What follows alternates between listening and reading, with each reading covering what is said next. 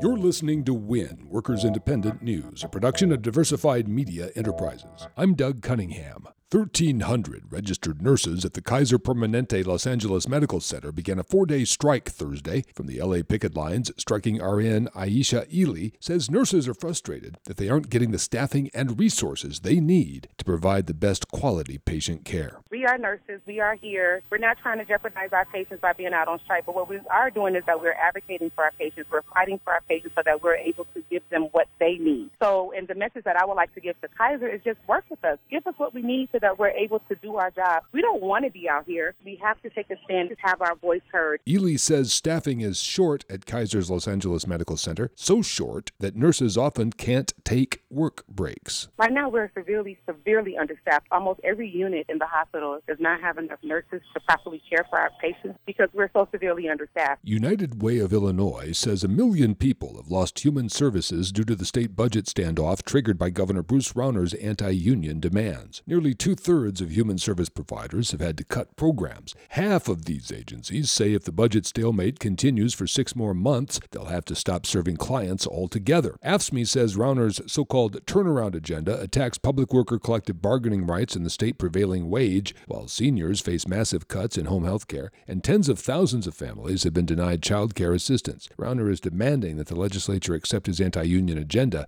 before a state budget is completed. Railroad workers want you to know that federal regulations are needed to prevent railroads from running freight trains with just one person. J.P. Wright of Railway Workers United. I can tell you right now, from my own personal experience, there's no way that you do not want two people on the front of that train. Even if you're just talking about national security, communities that need a first first responder in case of an accident, that's what we are as railroaders. We're the ones that's there before anybody. The Federal Railroad Administration is holding a public hearing July 15th on a regulation dealing with one person freight trains. Wright says many rail workers welcome automated systems as a safety overlay, but not as an excuse to eliminate two person freight train crews. Think about that. You've got something that's potentially 6,000 tons, 8,000 feet long, going 50 to 60 miles an hour down the track. Just that right there, regardless of whether or not it's carrying a hazmat shipment, just the fact that it's that big of a piece of machinery with one person to be responsible for all of that. No, I can't find anybody that would think that was safe. More information at railwayworkersunited.org.